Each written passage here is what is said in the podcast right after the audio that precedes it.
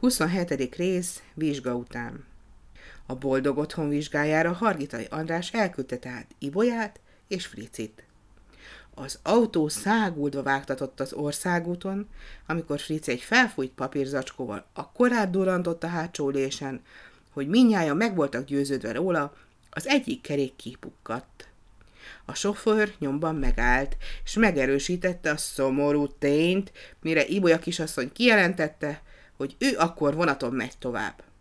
Az állomásra rázós paraszt szekéren tette meg az utat, míg Frici és a sofőr, felesleges tehertől megszabadulva, most már vidámabban robogott tovább. A leány intézet közben ünnepi dísz töltött.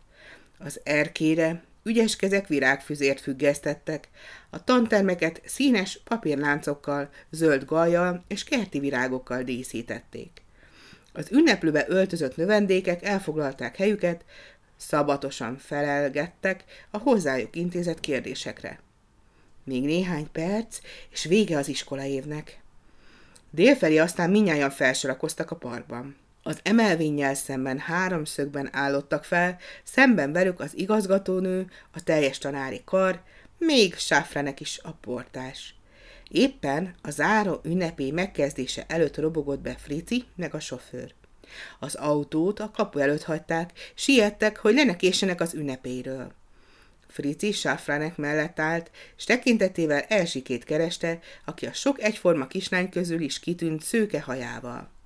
Kedves kis növendékeim, kezdte az igazgatónő, fájó szívvel búcsúzom tőletek, mert mindannyian közel álltok a szívemhez.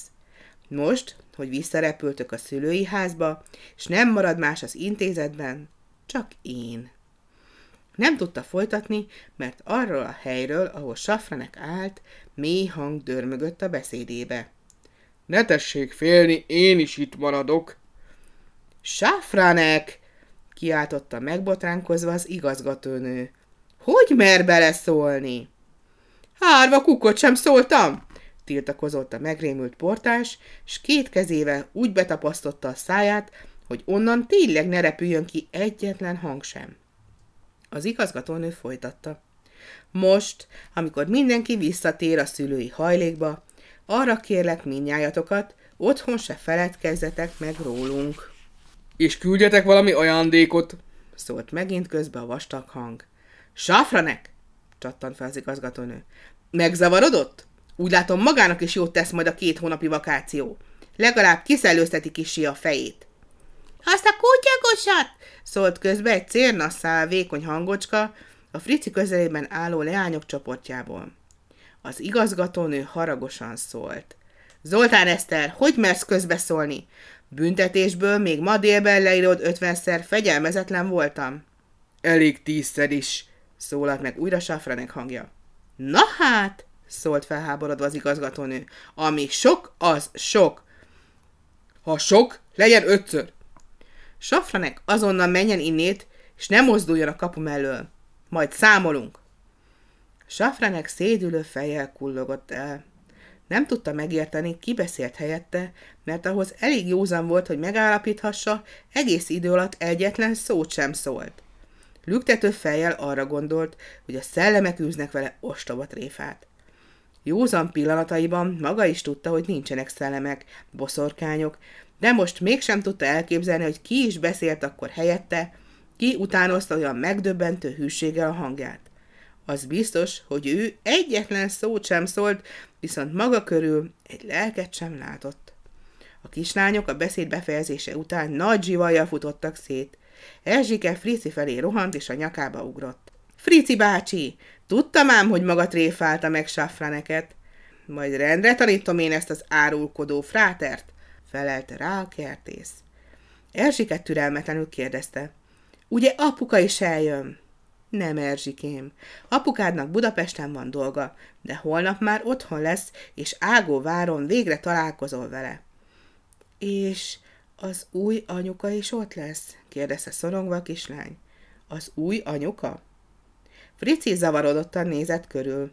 Persze, jutott eszébe, hisz Erzsike nem tudja, hogy azon a különös éjszakán az új anyuka is eltávozott a harkitai házból de Mária néni ott állt a közelben, és a fejével hevesen igent bólogatott. Frici ugyan nem értette, hogy miért kell neki azt mondania, hogy Erzsike mostohája is ott lesz, amikor az asszony úgy eltűnt, mintha fölnyelte volna el, Mária néni akarata azonban parancsolt számára, és ezért nyomban megerősítette. Igen, az új anyuka is ott lesz. Légy hozzá kedvesebb, mint a múltkor, tette hozzá Mária néni. Megpróbálom, fogadkozott Erzsike, de csak akkor, ha Mária néni is ott lesz. Ott leszek én is, ígérte Mária néni.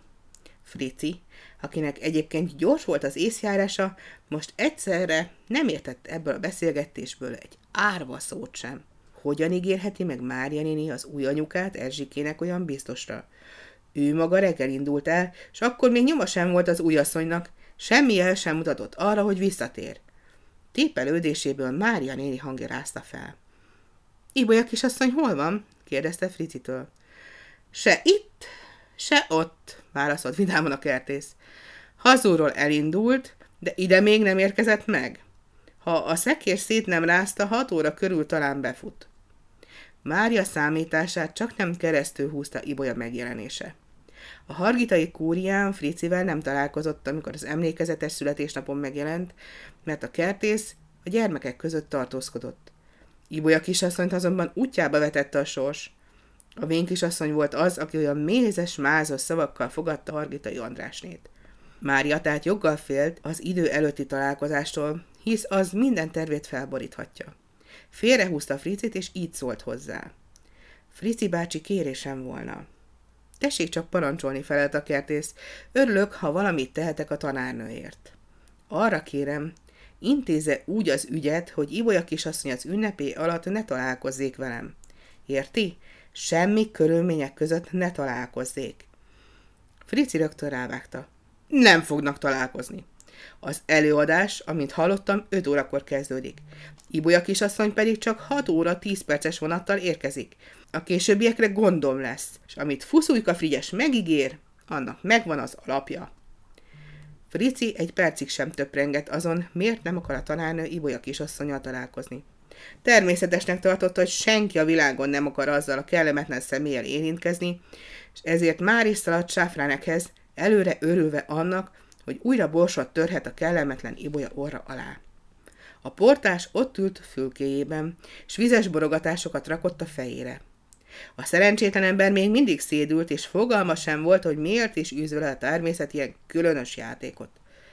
Attól tartott, hogy végül elbocsátják az állásából. Magában elhatározta, hogy ezentúl nem iszik, rendes ember lesz, nem árulkodik, a legpontosabban végrehajtja a kapott utasításokat, és sútba dobja még az álmos könyvet is. Így talált rá loholva érkező Frici. Ide figyeljen, szomszéd úr! Az igazgatónő üzeni, hogy a 6 óra 10-es vonattal ide érkezik egy tarka-barka ruhás hölgy. Safranek gondosan figyelt a parancsra, melyet most már minden körülmények között be akar tartani. Frici fontoskodva folytatta. Nagy, virágos szalmakalap lesz a fején. Az én fejemen? kérdezte zavartan Sáfrenek, és a sapkájához nyúlt. Dehogy, felelte dühösen Frici, az ibolya fején. Értem, kérem, értem, felelte szolgálatra készen a portás. Ibolya van a kalap tetején. Figyeljen ide, kiáltotta dühösen Frici, az élete függettől.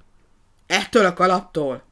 Hallgasson már, ide jön egy Ibolya nevű hölgy, pipacsos szalmakalapban. Értem, bolintott Sáfrenek. Az én boldogult Rózának is volt egy szalmakalapja, csak hogy azon kukorica csutkák voltak. Bánom is én, mi volt a maga boldogult Rózájának a szalmak alapján? Magyarázta Frici elkeseredetten. Ennek az Ibolya kisasszonynak pipacsos kalapja van. Érti? És olyan sovány, mint a vasalódeszka. A kalapja. Nem a kalapja! A Róza, akarom mondani, az Ibolya, szóval az a hölgy, aki a 6 es vonattal érkezik. Maga ezt a hölgyet nem engedi be az ünnepére. Semmi körülmények között nem engedi be. Már miért ne engedném be? Mert őrült. Az a mániája, hogy ő a kis hargitai Erzsike nénikéje. Ha beengedi, akkor az igazgatónő rögtön elcsapja. A kalapját? Dehogy a kalapját! Magát csapja el az igazgatónő. Safranek ilyeten rázkodott össze, és szolgálat készen kérdezte. Hát mit csináljak vele? Mondja csak, kérdezte Frici. Van itt az intézetben valami jól zárható hely? Hát akad, például a fiókom. A fiókja? Abba akarja dugni Ibolyát? Jaj, ha virágról van szó, akkor tegyük vázába. Safranek, kiáltott a portásra Fici. Nem virágot akarok elrejteni, hanem az Ibolya kisasszonyt. Hová lehetne őt bezárni? Hát, itt van a tornaterem. Akkor alakat van rajta, mint egy görögdínye. Ott nem zavarná senki. Még este is gyakorolhatná a reggeli tornát. Nagyszerű! Amint megjön ez az Ibolya kisasszony, maga ügyesen a tornaterembe vezeti és rázárja az ajtót. Ha ez megtörtént, jelenti nekem, és én külön jutalmul egy liter bort fizetek. Safranek megrémült. De hogy iszik életében több bort, nem akar többé zavaros fejjel járni, hogy mindenféle kellemetlen históriákba keveredjék, ezért aztán határozottan válaszolt. Bort nem kérek, mert akkor elcsapnak. Frici bőkezű gavallér módjára kijelentette. Jó, hát akkor fizetek tíz liter vizet. Ezzel, mint aki jól végezte dolgát, ott hagyta a portást. Safranek milyen átérezte feladatának fontosságát. Tudta, hogy ha pontosan hajtja végre, megerősítheti ingadozó állását, ezért aztán jól felkészült. Mindenek előtt kiszaladt a konyhába, és elkérte a legvastagabb sodrófát. Ez helyettesíti majd a puskatust. Magával vitte a mozsarat is, háta a mozsárágyú tüzére is szüksége lesz. Úgy átott a kapuban, mint aki mindenáron győzni akar. A sodrófát magához szorította, mint a katonatisztek kimond kardjukat. És húszszor is elmondta magában a leckét. Hat tízes vonattal érkezik egy szalmakalapos hölgy, akinek a neve Rezeda Rozmaring. Bárki lesz az illető, bármit mond, bármire hivatkozik, ő elkapja, és a tornaterembe cipeli. Aztán jelenti a dolgot Fricinek, aki bizonyára felterjeszti őt az igazgatónőhöz előléptetésre. Holnap ilyenkor talán már főportás lesz. Safranek erre a gondolatra kihúzta magát, és még komorabb képpel vizsgálta az érkezőket.